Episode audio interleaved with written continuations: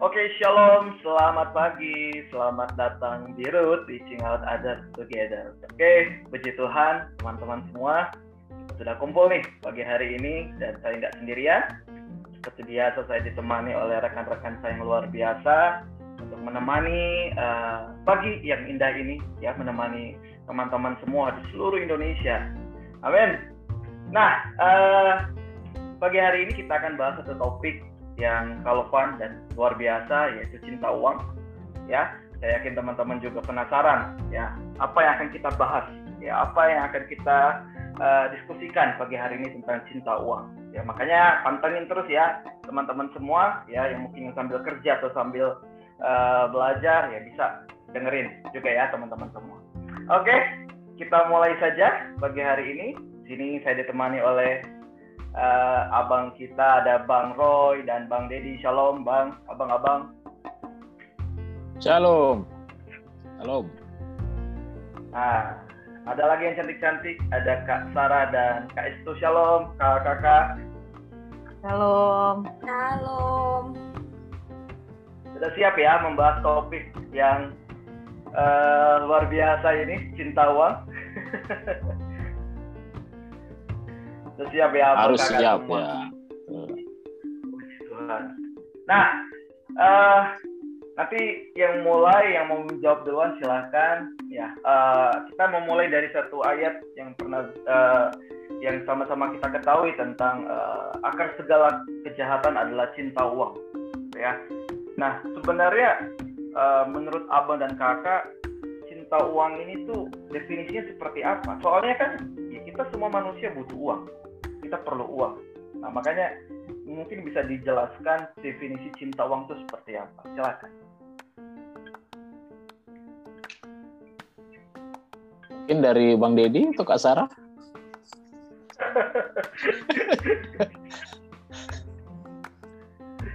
Boleh. Oke, okay. saya coba uh, mulai ya.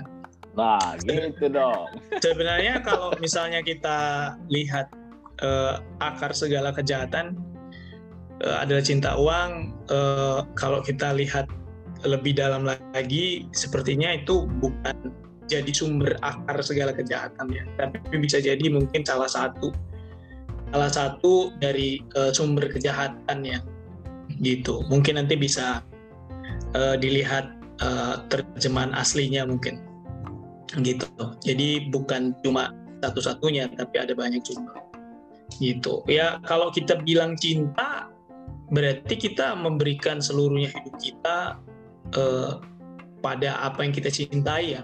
Kalau kita bicara soal cinta, kan kita uh, mengorbankan hidup untuk untuk apa yang kita cintai, uh, merelakan diri untuk apa yang kita cintai, gitu. Jadi, nah karena di sini uh, sumber apa yang menjadi yang dicintainya adalah uang. Nah, berarti kita memberikan seluruh hidup kita hanya untuk uang itu.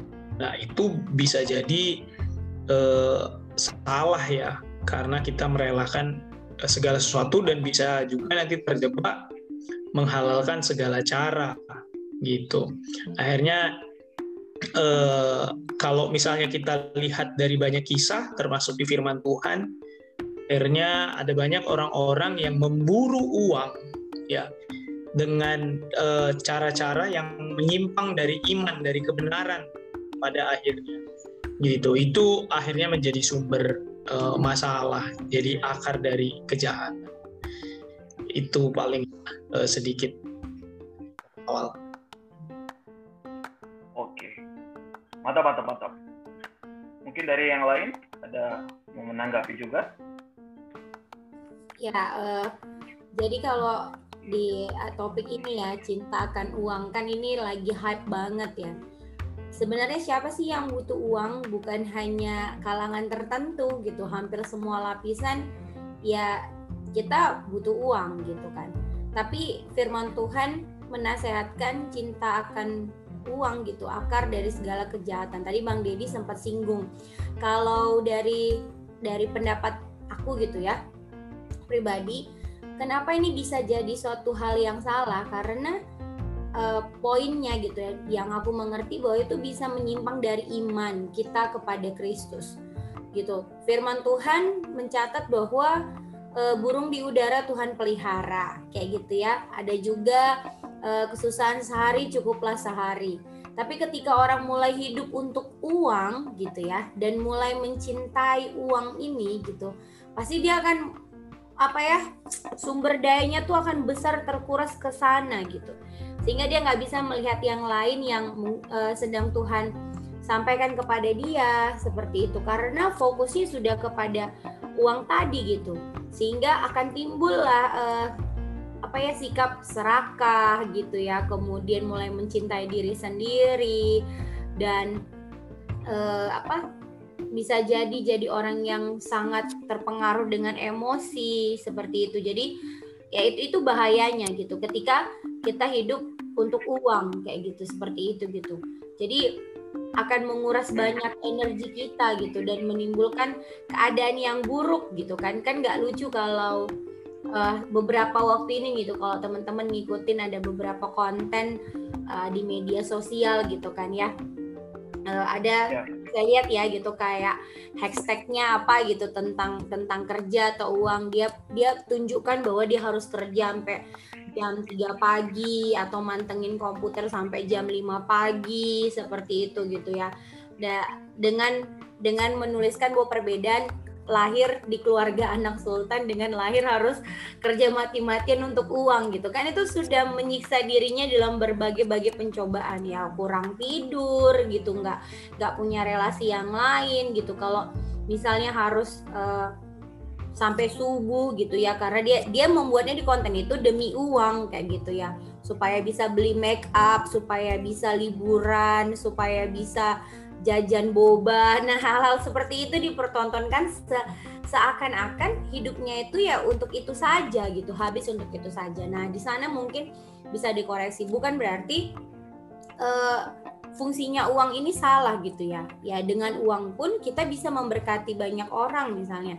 Kita bisa menolong orang seperti itu dan ya dengan uang pun kita ya kita bisa beli makanan yang sehat gitu ya uh, untuk mengelola kehidupan kita. Jadi sebenarnya di kalau pandangan saya di fungsinya gitu dan bagaimana kita memandang uang ini gitu sih ya. Mungkin nanti lebih lengkapnya abang-abang yang di sebelah-sebelah ini ya pasti lengkap banget. Jadi jadi sebenarnya yang perlu ke kita sadari uang itu bukan tujuan dari hidup, tapi uang itu adalah alat karena kalau dia bisa eh, menjadi tujuan kan banyak orang bilang kan ya misalnya atau kalau ada orang Batak ya karena saya orang Batak bilang hepeng sudah mengatur pertibion kan gitu. uang segalanya yang mengatur isi dunia ini. Gitu. Jadi akhirnya itu kayak eh, seolah-olah mengandung satu kebenaran sehingga akhirnya orang hidup untuk uang.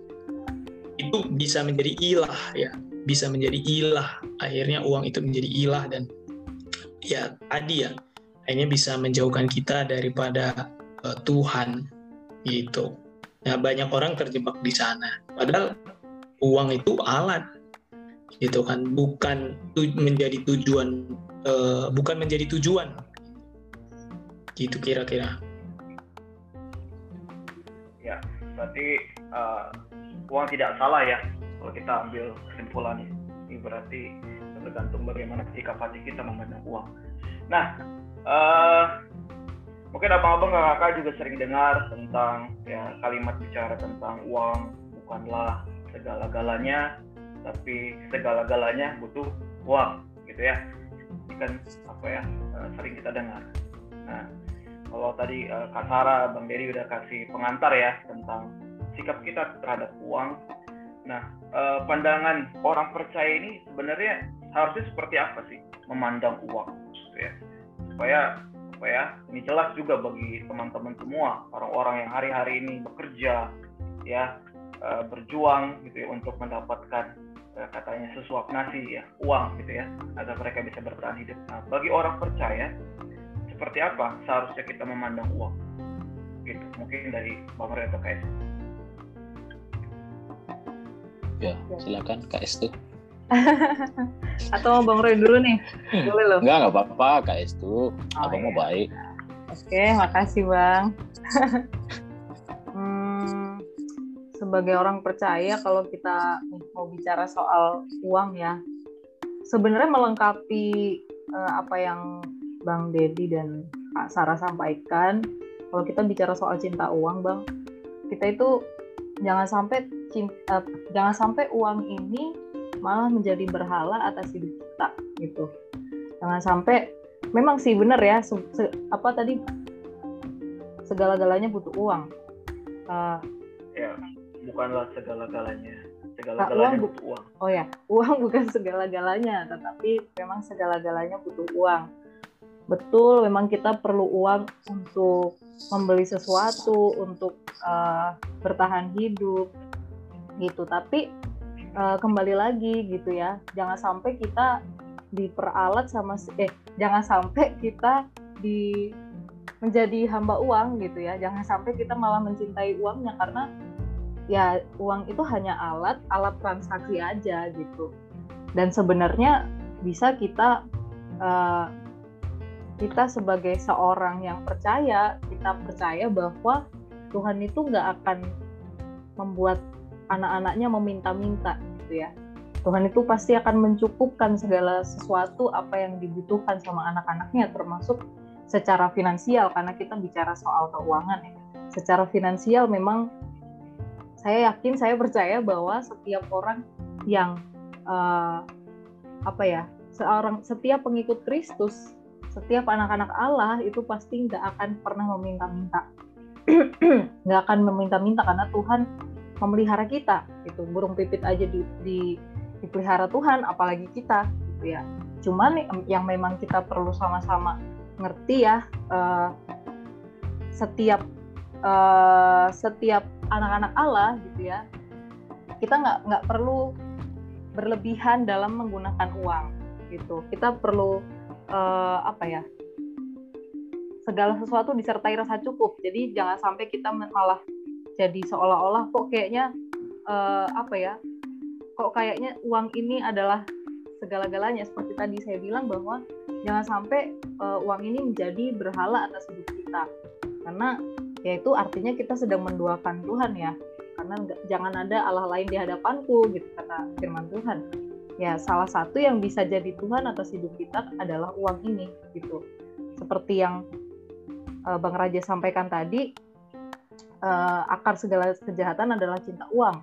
Ketika kita mulai mencintai uang itu kita bisa melakukan segala sesuatu untuk mendapatkan uang. Bahkan melakukan hal-hal yang nggak benar. Bisa sampai mungkin membunuh orang, mungkin bisa sampai me, apa ya, bisa sampai mengorbankan keluarganya sendiri hanya demi mengejar uh, title di satu perusahaan supaya gaji semakin besar. Tapi kan pada akhirnya ya kita tahu sama-sama bahwa itu nggak bisa membeli, nggak bisa membeli apa ya, ya tidak bisa memenuhi kekosongan hati kita gitu ya. Uang itu ketika kita ketika kita mendapatkan kepuasan akan saya dapat uang banyak gitu saya memang kita puas tapi kan kepuasan itu kan nggak nggak kekal ya nggak kepuasan itu hanya sementara gitu ya.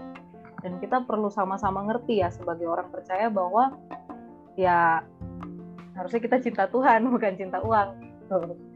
Gitu sih. Silakan Bang Roy boleh? Dan mungkin rata-rata kenapa orang jadi cinta uang? Karena mungkin kebanyakan orang itu nggak ini kali ya. Dia tuh nggak punya rasa cukup mungkin ya nggak tahu arti puas dalam berkehidupan mungkin itu jadi salah satu sumber kenapa akhirnya orang kejar uang sampai sedemikian apa karena di Alkitab kan e, mengajarkan ya supaya kita itu e, cukup gitu. Jadi kalau kayak di e, ayat yang tadi di ayat sebelumnya kan dibilang uh, memang ibadah itu kalau disertai rasa cukup memberi keuntungan besar. Nah mungkin itu yang perlu kita bangun di dalam kehidupan kita. Jadi, akhirnya kita bisa, kalaupun kita punya uang, tapi kita bisa gunakan uh, dengan tepat, dengan baik, dan bukan untuk memuaskan hawa nafsu kita mungkin ya. Karena kalau kita base to keinginan diri sendiri, nggak akan pernah puas kan gitu. Nggak akan pernah puas. Itu sih. Jadi uh, itu mungkin salah satu penyebab akhirnya orang jadi cinta uang. Mungkin kita bisa diskusi penyebab orang yang jadi penyebab orang bisa dicinta uang itu apa gitu. Gitu mungkin ya, nanti kita bisa obrolin. Ya berarti uh, kita kembali lagi bahwa ya konsep kecukupan itu penting ya untuk sama-sama kita miliki dan kita paham jadi memang untuk orang-orang percaya ya kita sudah dengar tadi ya teman-teman semua bahwa jangan menjadikan uang berhala, jangan menjadikan uang sebagai tujuan, ya dan kita harus punya konsep kecukupan dalam memandang uang. Nah, uh, mungkin ada pertanyaan yang lain ya tentang tentang uang tentunya. Nah, kalau kita bicara tentang uang kan, ya sekali lagi semua orang butuh uang, ya bahkan orang menjadi kaya ya karena punya banyak uang Nah, kembali lagi di ayat yang tadi kita sudah dengar bahwa akar segala kejahatan cinta uang dan oleh karena memburu uang lah, oleh karena memburu uang lah kita bisa uh, apa ya menyimpang dari iman kita. Nah, pertanyaannya sebenarnya uh, kenapa sih ini bisa terjadi? Maksudnya memang apa cara kerja uang sehingga bisa membuat orang ya orang bisa menyimpang dari iman? Bahkan Alkitab menjelaskan ya orang-orang kaya itu sulit kan masuk dalam kerajaan surga katanya. Orang yang menimbun uangnya orang yang, mem yang memiliki harta benda memiliki banyak uang sulit. Nah itu kenapa? Maksudnya cara kerja uang ini seperti apa? Abang kakak sampai bisa membuat orang bisa menyimpang dari uh, iman? Silakan karena tadi nyinggung kaya kita mungkin perlu berpikir definisi kaya itu apa sih kaya itu apa sih? Apakah banyak uang itu kaya? Nah ini kita perlu uh, pikirkan mungkin. Apakah ketika uh, kalau umum mungkin ya, kalau umum mungkin kan bilang banyak uang kaya. Apakah betul banyak uang itu bisa disebut kaya? Gitu. Definisi uh, banyak uang itu dia punya uang berapa? Nah itu juga kan jadi jadi akhirnya memicu pertanyaan berikutnya kan. Banyak ya. uang banyak itu tuh segimana gitu. Misalnya kayak aku di ATM ku ada 5 juta aja. Wah itu menurut saya banyak. Kan gitu. Menurut saya banyak. Nah mungkin yang lain juga punya definisi lain. Banyak menurut dia mungkin beda gitu. Hanya kayanya apa? Nah, eh, makanya menarik tadi yang disampaikan oleh firman Tuhan di 1 Timotius 6 disertai rasa cukup. Gitu. Gitu sih. Ini kayak supaya kita makin banyak merenung nih. Itu kan. Silakan yang lain mungkin mau menanggapi. Bang Roy lah, Bang Roy belum ngomong, lu udah pengen ngomong kayaknya. Aku jadi menung soalnya dibikin Bang Dedi nih. coba coba. Kalau sebenarnya uh, kita tuh ngerti sebenarnya tentang uang ini uh, karena kan kata yang dipakai itu cinta uang ya jadi rekan-rekan semua pendengar juga adik-adik yang mendengar juga ya bisa meneliti itu cinta akan uang. Jadi bukan uang sumber segala kejahatan tapi cinta akan uang. Itu yang sering miss. Nah cinta itu kan uh, kalau kalian lihat nanti dari bahasa imaninya itu dia pakai pileo. Uh, cinta akan uang.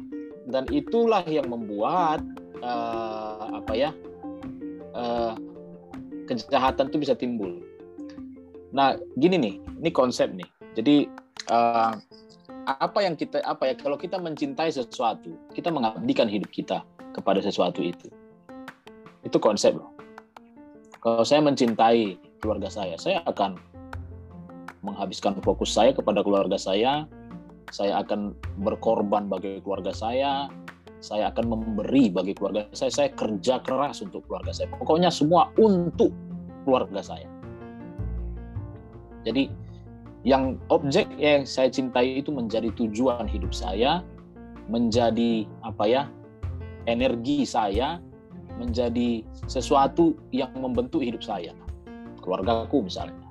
Kalau saya cinta kepada bangsa ini misalnya gitu, para pahlawan mencintai bangsa ini maka para pahlawan tidak segan-segan memberikan nyawanya untuk kemerdekaan bangsa ini melawan para penjajah segala-galanya mereka akan berikan nah coba kita bawa sekarang cinta ini kalau objek yang dicinta itu adalah uang kita nggak bahas misalnya tentang cinta akan Tuhan. Kita udah ngerti kalau cinta, kalau kita mengasihi Tuhan, mencintai Tuhan, kita akan menuruti segala perintah-perintahnya.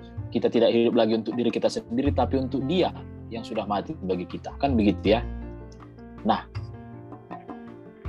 implikasinya kalau kita cinta kepada uang. Nah, ini ini yang apa ya? Yang harus kita pikirkan, renungkan. Karena kalau cinta kita kepada uang, maka kita akan mengorbankan segala-galanya kepada uang itu. Ya, jadi eh, apa ya kita akan tunduk kepada uang itu. Makanya cinta akan uang akan membuat orang menjadi hamba uang. Sesederhana itu. Cinta akan uang membuat orang menjadi hamba uang. Kalau kita cinta kepada Tuhan, pasti kita akan menjadi hamba Tuhan. Kalau saya cinta kepada sesama saya manusia, saya akan menjadi pelayan mereka semua. Saya akan menolong, saya akan membantu. Kalau kita cinta kepada uang, kita akan e, menjadi hamba uang. Nah, tadi pertanyaan si Raja kan begini. Kenapa ya kekayaan ini menjadi momok gitu?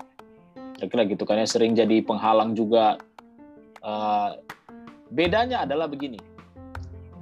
Ya, bayangkan saja kita punya kekayaan. Oke lah, mungkin Bang Dedi tadi mendefinisikan kekayaan itu bagi dia 5 juta saja sudah besar. Oke. Nah, kita coba bawa ke definisi umum aja lah. Kekayaan itu ya kalau orang banyak kaya, uang, Bang. Maksudku tadi bukan kekayaan. Banyaknya okay. banyak uang menurutku segini udah banyak. nah, sekarang kita bicara kekayaan. Artinya apa? Memang memang eh, kehidupan yang sangat kaya. Maksudnya ya penuh dengan punya banyak materi begitu dan dia apa ya? Bergelimang harta. Itulah kaya, bergelimang harta apa ya? Coba bayangkan, dengan keadaan bergelimang harta, artinya kan ada banyak sekali kenikmatan hidup yang bisa dinikmati.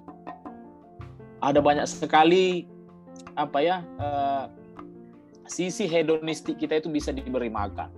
Nah bayangkan itu sangat sangat bisa dan paling sering menggeser hati dari yang cinta kepada keluarga mungkin atau cinta kepada uh, pengabdiannya kepada negara mungkin. Kalau dia seorang abdi negara atau dia cinta kepada Tuhan berubah menjadi cinta kepada hartanya itu.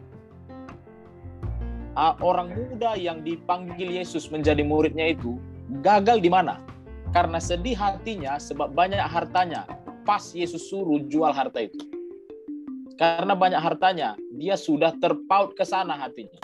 Karena di mana hartamu berada di situlah hatimu berada gitu saya off dulu bentar nih ya, ada suara lewat.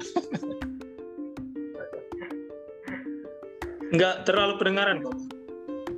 Ya aku setuju ya sama yang disampaikan Bang Roy tadi gitu bahwa di mana uh, apa ya hartamu berada di situ hatimu ada gitu kan. Jadi ya uh, hari-hari ini gitu cinta akan uang itu membuat orang bahkan mengejar mengabdikan hidupnya untuk uang sampai ada yang ya ini terang-terangan gitu bahwa dia meninggalkan apa jati dirinya yang sebenarnya gitu. Dan itu sering dipertontonkan di media sosial gitu untuk untuk uang dengan dengan apa ya sorry to say gitu ya hashtag hashtag yang lagi hype sekarang uh, sugar daddy mami apa? Ya begitu begitulah gitu. Dan itu menggelisahkan sebenarnya. Banyak orang-orang muda demi mencapai tujuan gitu kadang nggak punya standar kepuasan. Misalnya handphone nih hari ini tipe apa gitu ya. Terus dua bulan lagi mau tipe apa dua bulan lagi tipe apa. Sehingga ada yang bahkan terjerat dalam hutang gitu kan demi untuk mendapatkan uh, gadget yang terbaru gitu. Ya dia hidup akhirnya untuk memenuhi kepuasan demi kepuasan. Nah, ini jerat ya. Ini termasuk jerat yang bahaya sekali bisa membinasakan seseorang gitu. Nah, menyedihkan gitu hidup misalnya nih seorang ya kita kan lingkungan anak-anak muda ya gitu. Dia masih studi gitu ya.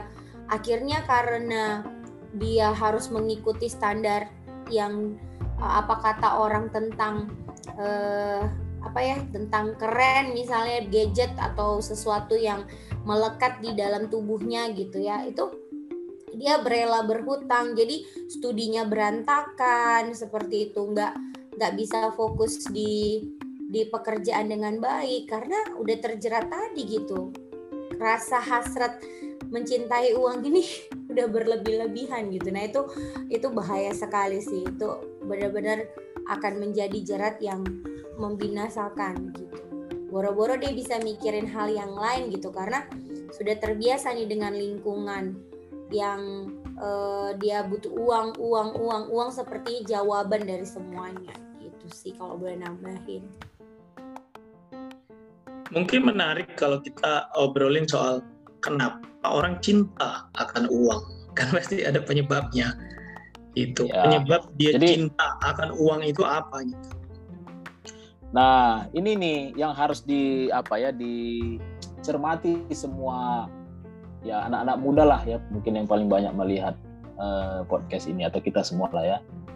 Jadi kenapa uang? Sejak zaman semu zaman dulu kenapa uang ini adalah jerat yang uh, termasuk jerat utama lah ya terhadap uh, kehidupan orang. Karena ini dua ya. Uang itu identik dengan kekuasaan dan kenikmatan. Udah itu aja. Tapi itulah yang dicari orang, kekuasaan dan kenikmatan. Kalau kau punya uang, kau bisa beli kekuasaan, kau bisa berkuasa karena ada uangmu. Kalau kau punya uang, kau bisa beli apa saja yang kau butuhkan untuk kenikmatan bagi dirimu sendiri. Jadi kenikmatan dan kuasa itulah uh, yang membuat uang ini menjadi apa ya berbinar-binar di mata orang gitu ya semua manusia mencari itu kan ya. Makanya eh, dikatakanlah akar segala kejahatan itu adalah cinta uang. Karena orang mengejar kuasaan, karena orang mengejar kenikmatan lah, terjadilah banyak rupa-rupa kejahatan. Semua karena melakukan itu. Jadi anak-anak Tuhan harus ekstra hati-hati dengan kondisi hatimu, ya. E, kaya bagi saya ya, saya itu kaya, miskin itu bukan kondisi dompet atau kelimpahan itu bukan kondisi dompet atau rekening. Kelimpahan itu kondisi hati. Kau bisa punya uang tapi tak miskin sebenarnya. Kenapa? Ya karena kalau bicara kelimpahan itu ya, limpah itu artinya kan sesuatu yang keluar, sesuatu yang pada akhirnya misalnya kalau gelas diisi penuh sampai limpah ada yang keluar juga daripadanya, tidak tidak cukup dia sendiri yang menampung.